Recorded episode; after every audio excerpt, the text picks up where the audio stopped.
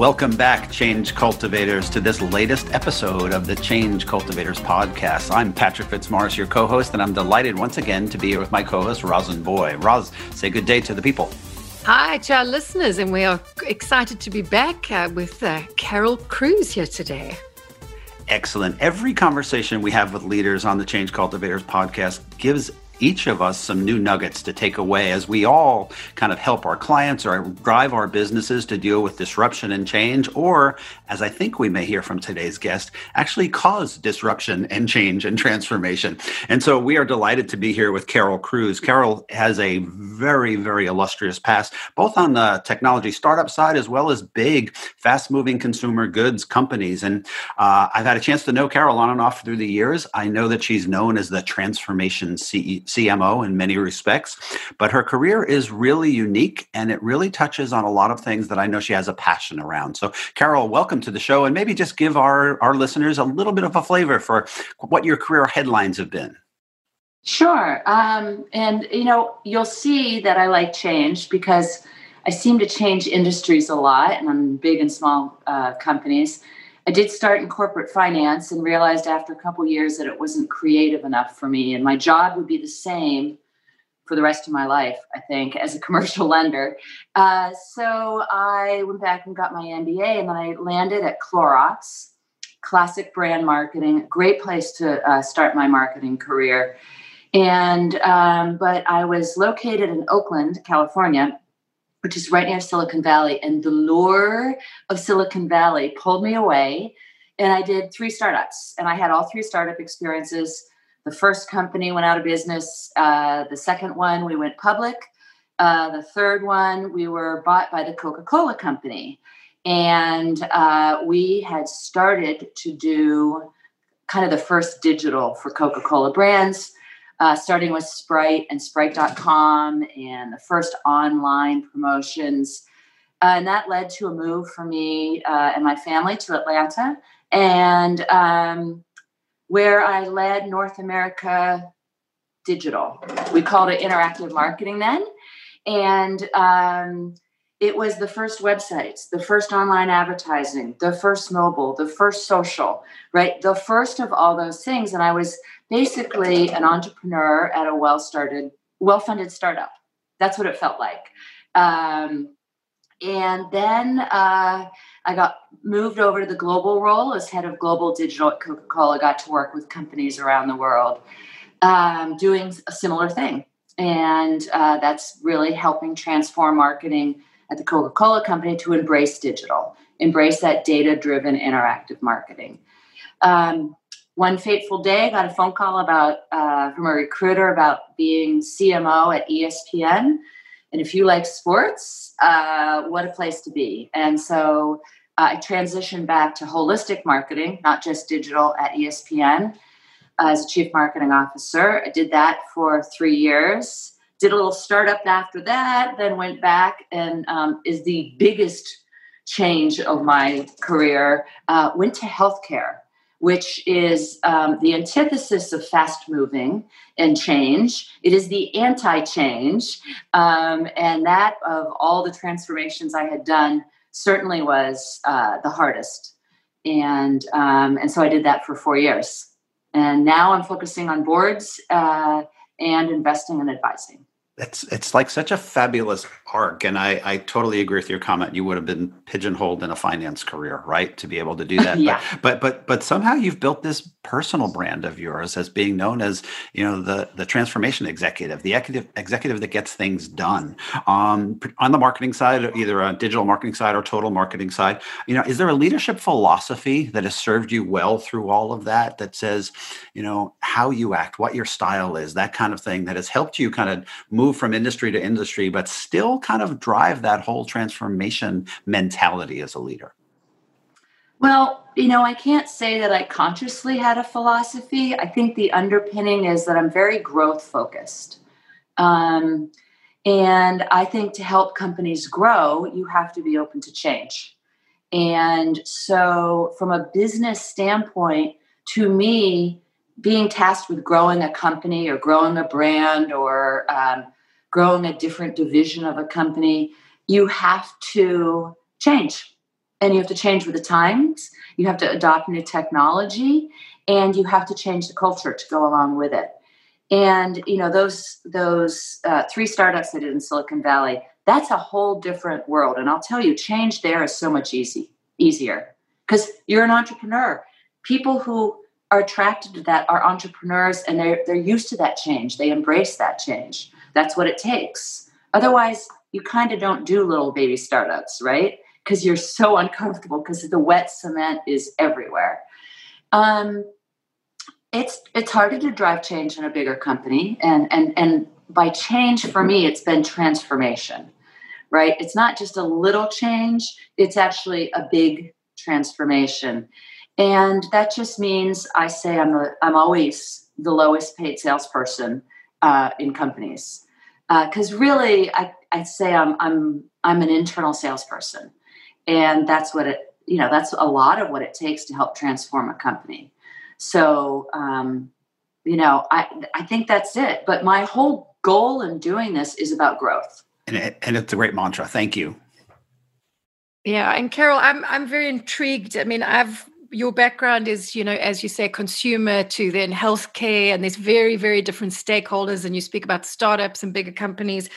My background's been quite similar as well where i've you know dealt with brands and leaders that are very eager to change. They're almost hungry and they can't change fast enough.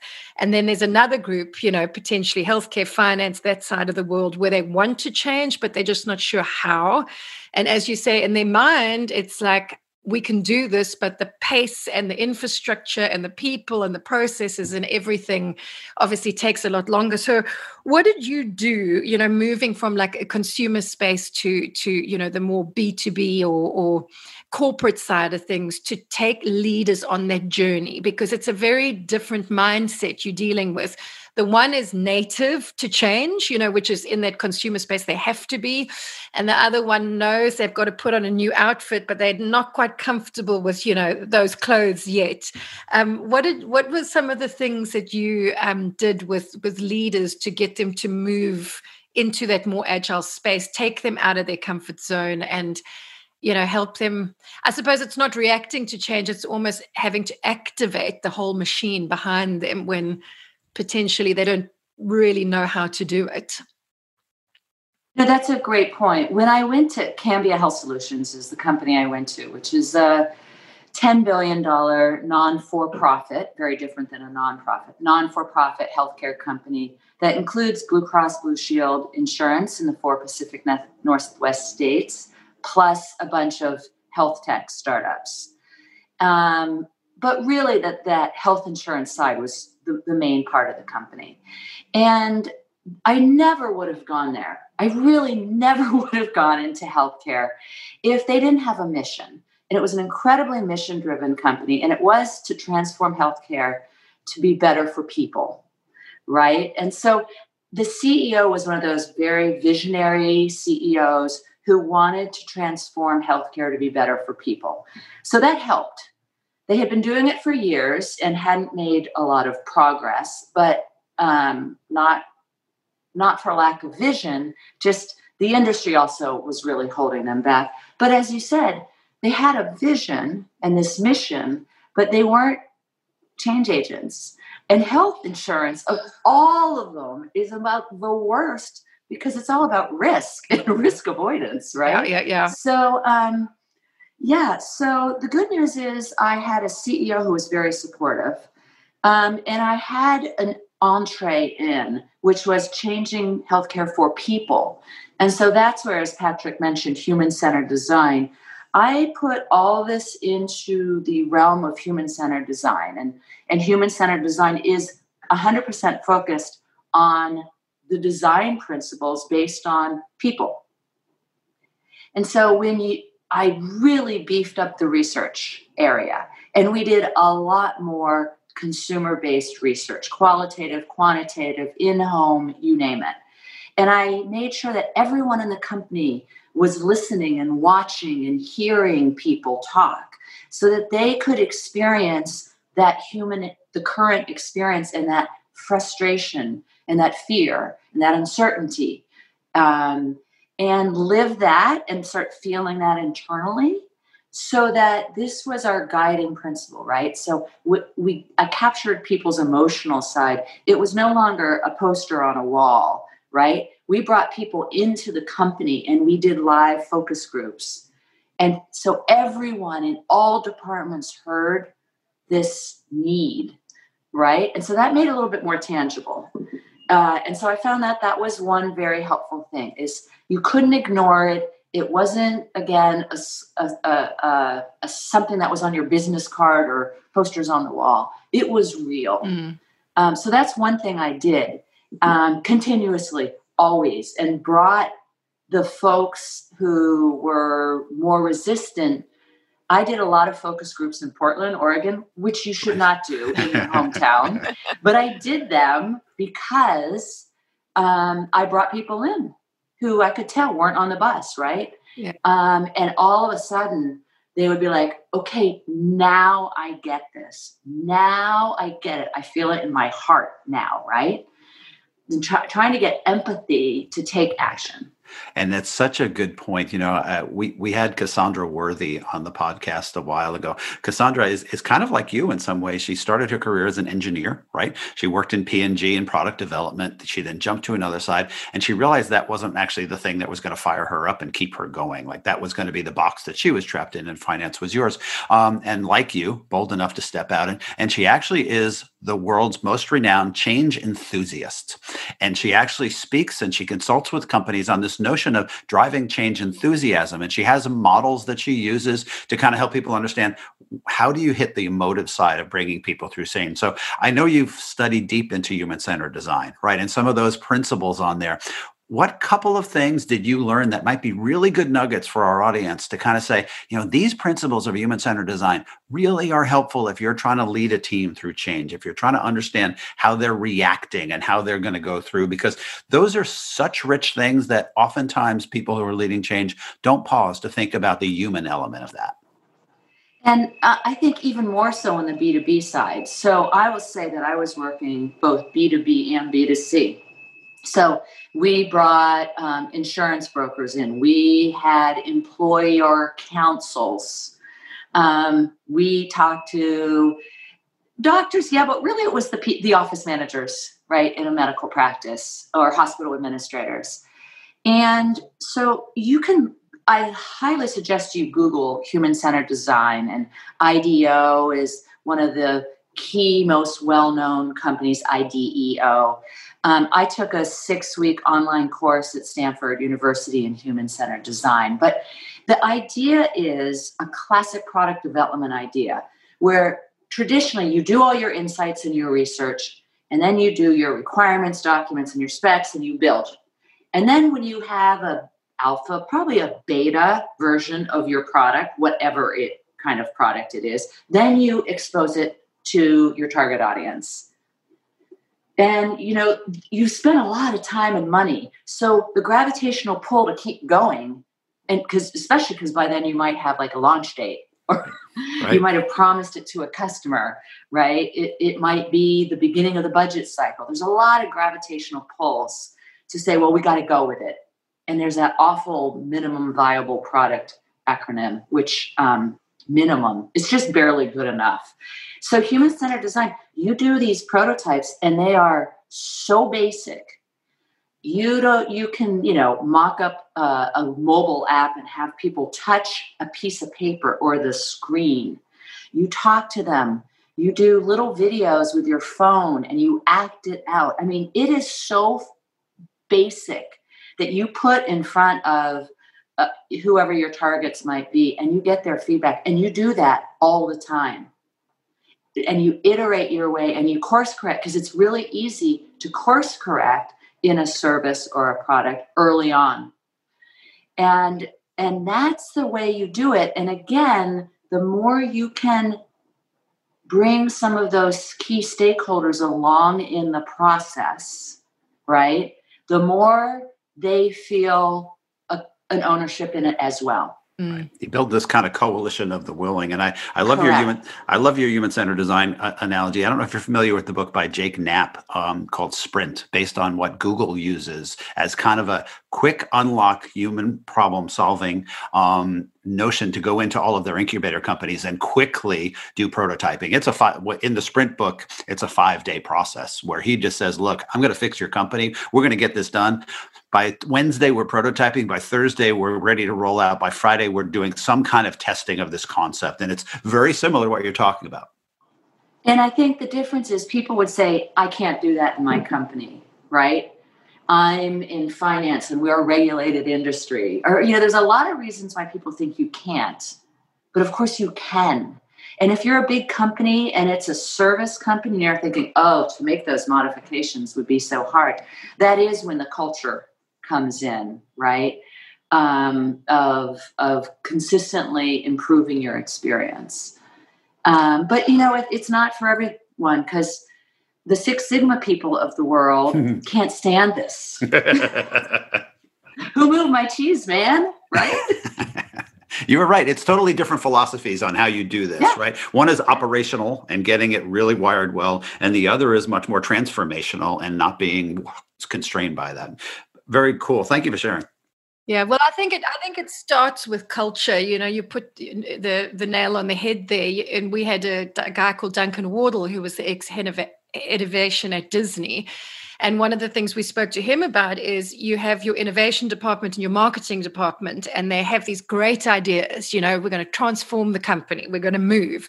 And then it goes to procurement, and procurement says, no, hang on. And then you go to legal, and legal says, no, we can't do that, especially as you will know, Carol, in healthcare and uh, the financial services and all that sort of thing. So we've really um, enjoyed diving into it starts with the culture because the whole machine's got to work together. Innovation's got to be a company culture. It's not a departmental function, you know, legal, finance, procurement. Everyone's got to have that mantra of innovation and change within the business.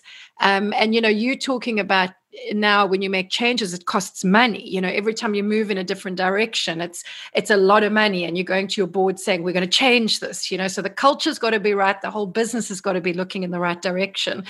And i'm interested you talk about human centric design but i'm interested as a as a transformational cmo on your view of the role of data in this management and this movement because um, obviously data helps you back up decision making you know when there's money on the table and you need to move fast but we're also seeing trends in the market where people are starting to question the data because they're saying hang on you now need an ai specialist to analyze so while you've got all this data who's the human on top of it analyzing it and making sense of it because algorithms and all that sort of thing. I mean, we're seeing it in many life uh, movements at the moment. People are questioning data. So, I've got two questions for you. What do you think the role of data is today in this fast moving space as a transformational CMO who's driving this direction at board level with very senior stakeholders?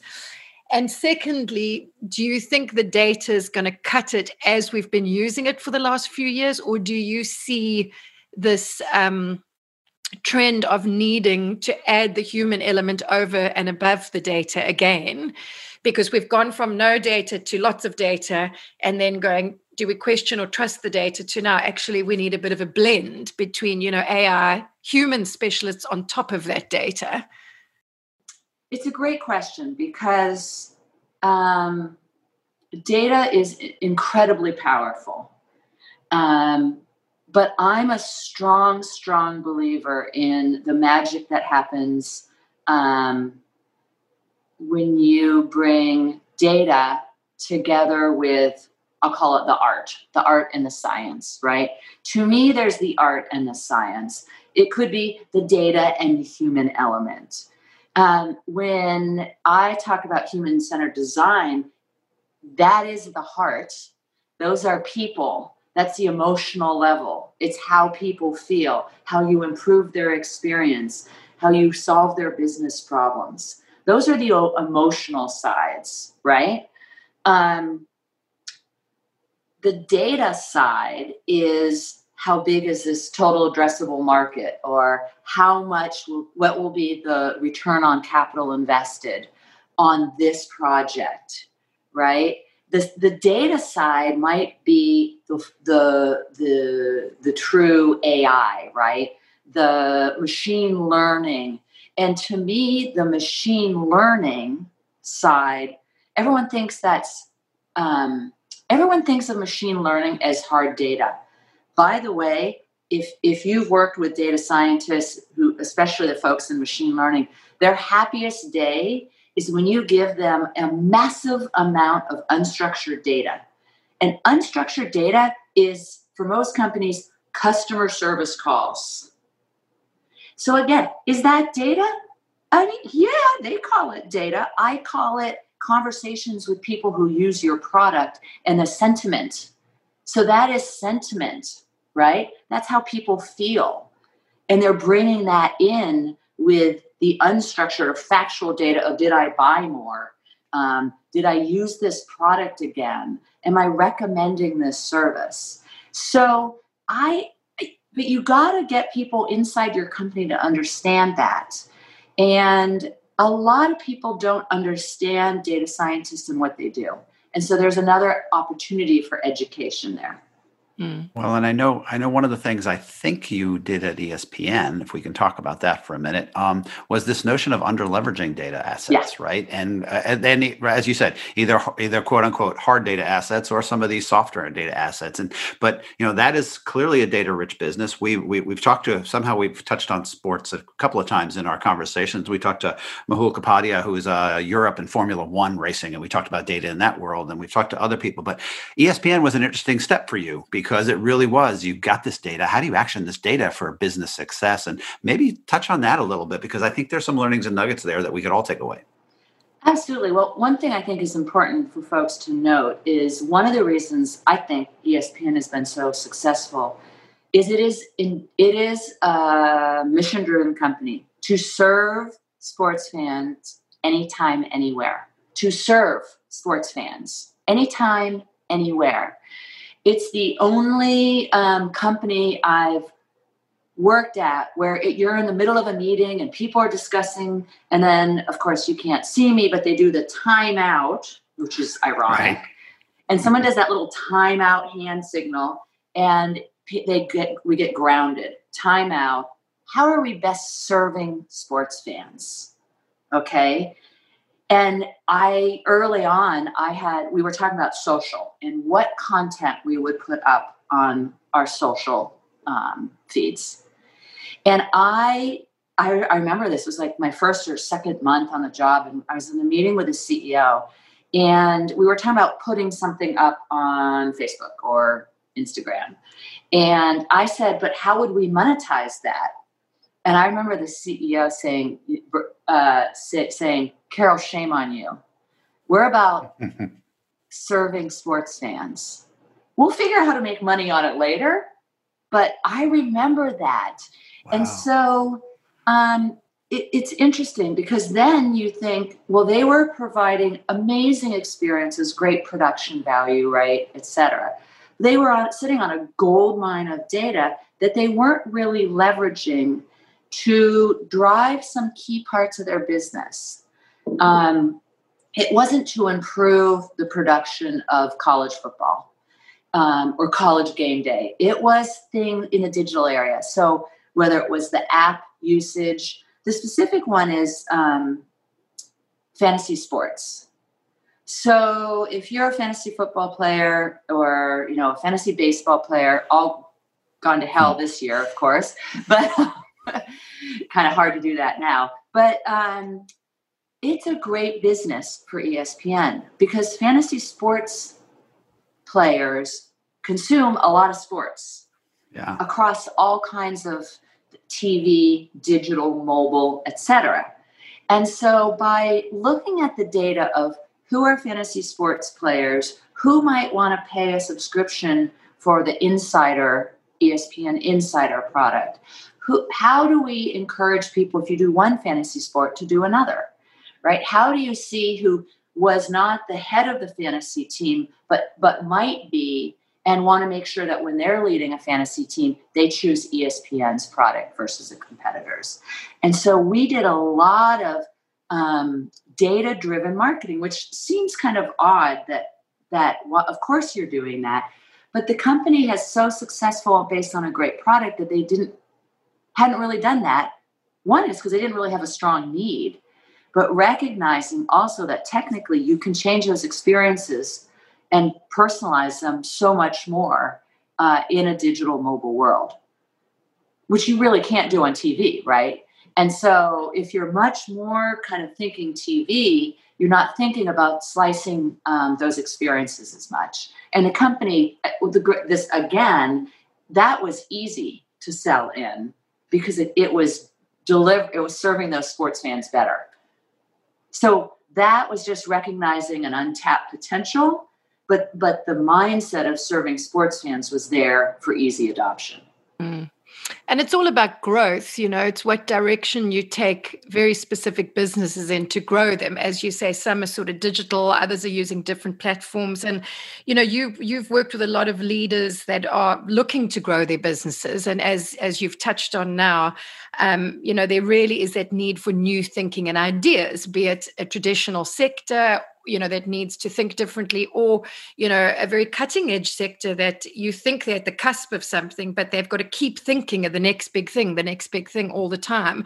What business disruption approaches have you used to help traditional businesses you have led think like that and to do that better to keep going okay what is the next big disruption to bring the new ideas into to how we're going to take the business forward. Do you have any t- techniques or or sort of guiding principles that you like to employ? Um, you know enthusiasm goes a long way. I think patrick said that maybe early on or, or maybe you did. Um, curiosity goes a long way. I think um, in this area it's a little uh, addictive um, this change right there's different types of people, and some people love change um, and embrace it and look for it. Other people tolerate it and are okay with it and understand it's necessary. And then there's the ones who don't like change at all, right? Um, and I so what I f- have found is you have to understand how people feel about change. Everyone wants growth, right? I mean, if you, if you want your business to succeed, everyone understands that growth is important. But you have to recognize that you've got these different groups. And so your approach has to be different with, with these three groups. Um, there, the, some people change because they thrive in chaos and they love it, but that's not really healthy for a company because sometimes you get change for change's sake, mm. right? And you have to have the discipline to understand what change will make a difference in the company. Mm-hmm. And you do have to chart a path.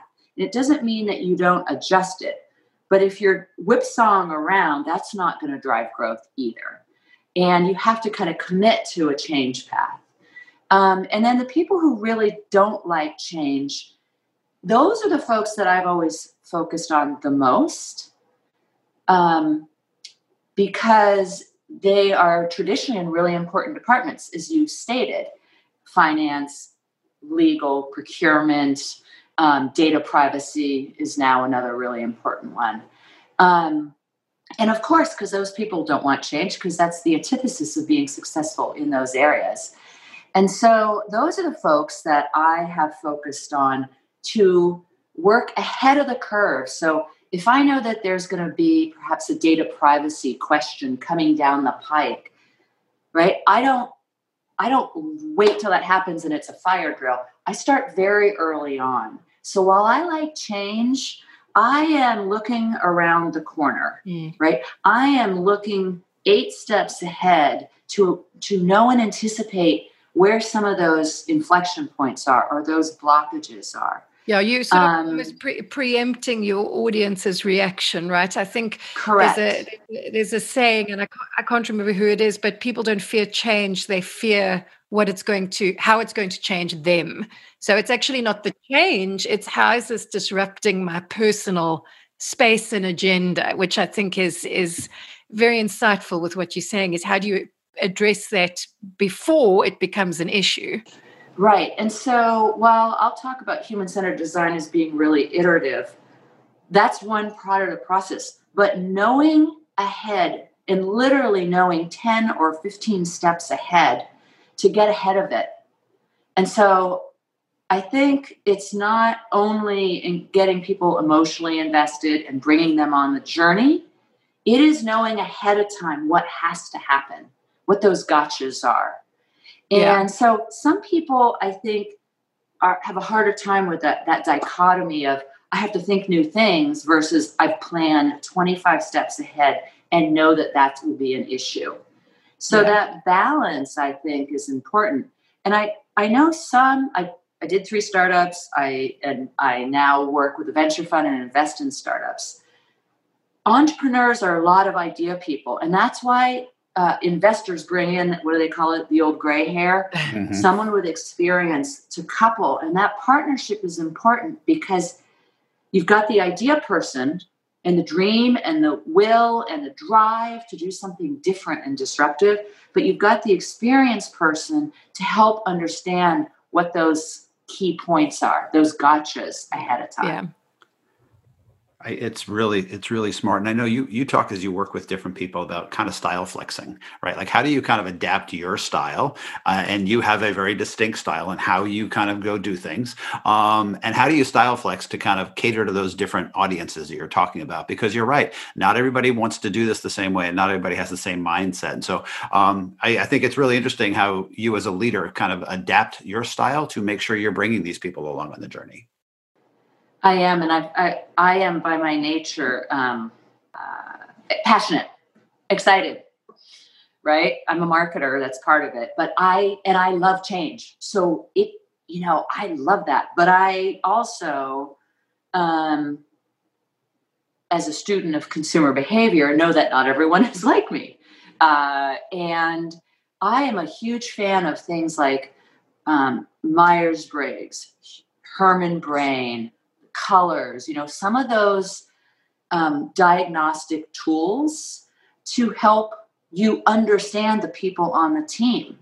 And I have used those in every single company and every big project I've ever done because you get the insights into people and what motivates them and what they're fearful of and how they their work style even just introvert extrovert i've worked with lots of engineers um, computer scientists, data folks, and and who tend to be in a Myers Briggs world an introvert, which doesn't necessarily mean you're introverted, but it's also kind of where you get your energy and how you process information, right?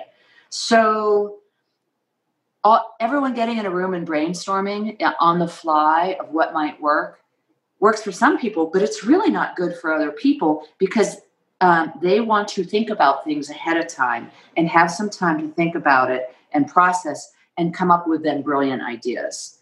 So you have to style flex in that way right? You have to understand how people process things. And we're seeing that more and more, particularly now with the changes happening in the world, you know, and having to manage remote teams and all that sort of thing, where leaders have to um, step back a little bit on the softer side of people management. And, you know, Myers Briggs and all these things are fantastic. I'm also a huge fan and they've been around for a long time.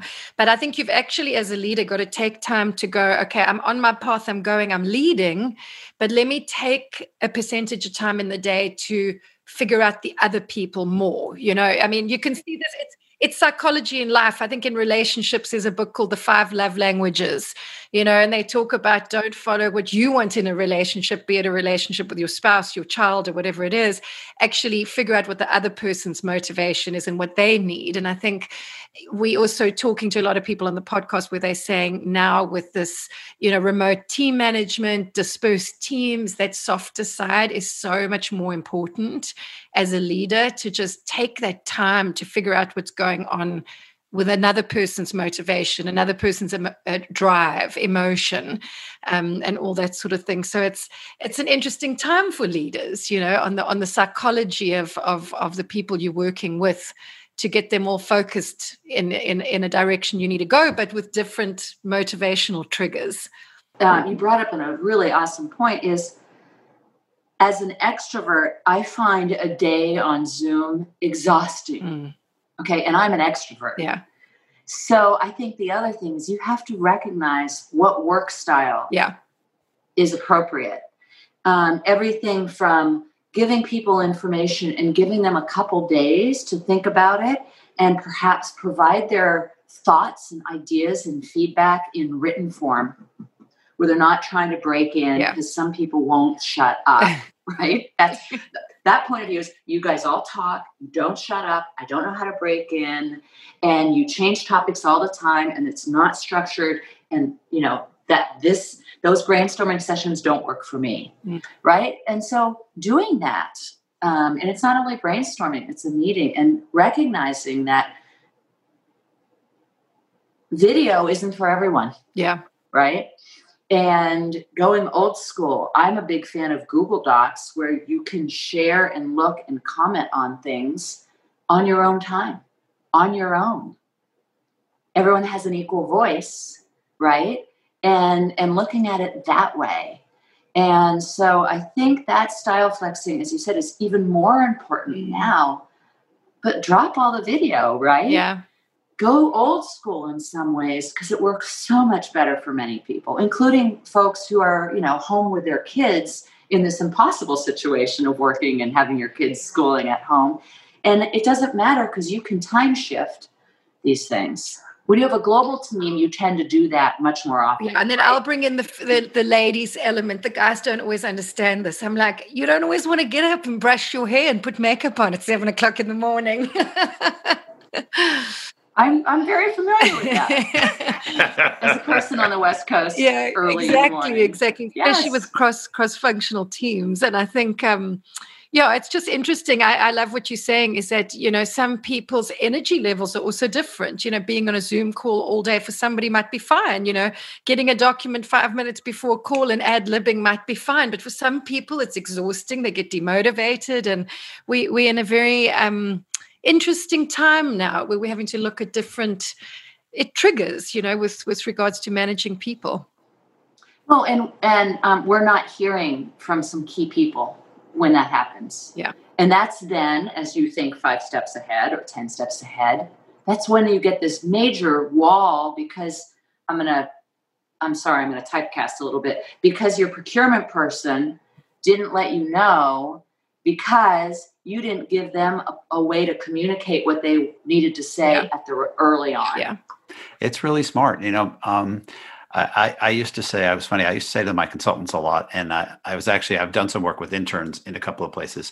And I've said, they said, what is the one thing I should learn? And I've actually said to interns, go to facilitation training. Like, because I've put all my consultants through it. And they're like, why? I said, because you need to know how to work in a group, right? And you need to understand how to process a group. And you need to identify different ways to draw people in, different ways to drive conversations to different ends, different ways to deal with disruptors in a group conversation, right? And classic facilitation training is such a powerful thing for people to be able to do to function in groups better. And everything you're talking about, I'm flashing back to, you know, the facilitation trainings that I've helped run and the ones that I've taken are about that. It's understanding groups, it's understanding humans in dynamics of groups and how to make sure you're managing them for the best end. That is a brilliant idea. That going to going to facilitation training, because uh, I have seen the most masterful focus group leaders. Unbelievable, able to pull out things from the person who you thought you would never hear from, and that is a brilliant idea. It's it's almost like maybe you're you know you're a change agent, but you're really like an anticipation agent Oh, well said. Yeah, exactly. because part of change is anticipating whether it's technology trends or behavioral trends, but it's also anticipating what's ahead on your project. Um, because you know those people who are buoyant and have a zillion ideas, but nothing actually never ever sometimes seems to come to fruition, right? And again, I think it is a little bit of that balance of heart and data. Uh, and I'm calling data meaning the facts of what you need to know or have. So I'm going to kind of shift us into somewhat of a quote unquote lightning round if you're open for that. Okay. Just want to kind of fire a few things and give you the floor to kind of just some things you think our listeners just takeaways, takeaways, takeaways. Um, one, I'll probably do two, right? Because I think you have an interesting perspective. One, your CMO club work, right? So you're you're very much involved with CMOs, which tend, I assume, to be medium-sized to larger companies, and they're dealing with those kinds of issues. On the other hand, you're dealing with startups who are dealing with different issues along the way. So you kind of sit in this unique seat, right? Um, you know, is there some best practice for a transformational CEO at the bigger level? Let's talk about the CMO club stuff. Like couple of best practices to be a better transformational CMO, rather CMO, and really kind of think through like what do you hear, what do you see as you deal with that group, and then I'll give you the floor to kind of talk about maybe the other ones, and it'll be interesting if they're the same. Um, humility and listening. Hmm. A lot of C-level folks or VP, senior VP, um, think they have all the ideas, um, and I have always made sure that the most junior person on the team is in a meeting. I want to hear from them as much as I want to hear from anyone else. And I want, I don't think I have all the ideas. Water, you know, and I hire people way better and smarter than me. What, right? Water rises, all boats float. So to me, humility and listening. Um, some of the best CMOs have that have that focus. Okay. Perfect.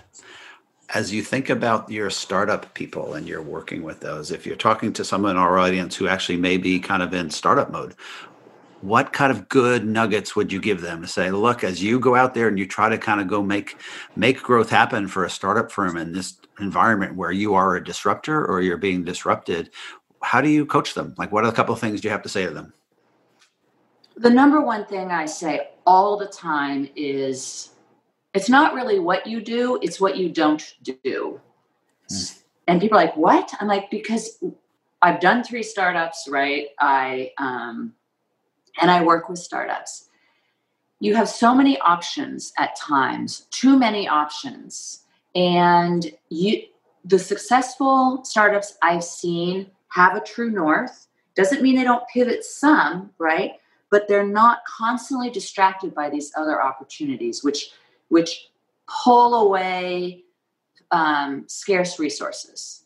And so, to me, the successful startups know their true north, what they're doing, and are able to ignore the noise and and not do things. And sometimes it's hard to not do something that might bring you money, right? Oh, this customer. If only we went in this direction, we this we could have this customer that revenue and then you peel off a group of engineers. Well that was that customer not what really most people need. So my biggest learning from my own experience and then working is what you don't do is as important or probably more important than what you do yeah, and as I'm looking back at my kind of notepad that I use on these things to make all kinds of little squigglies and arrows connecting things, I'm connecting back to a few minutes ago when you a couple of times brought up mission driven and being really clear on what you want to stand for. Your, your ESPN example is a great one of those, which does give you a way to do this. A word that I've been playing with lately is discernment.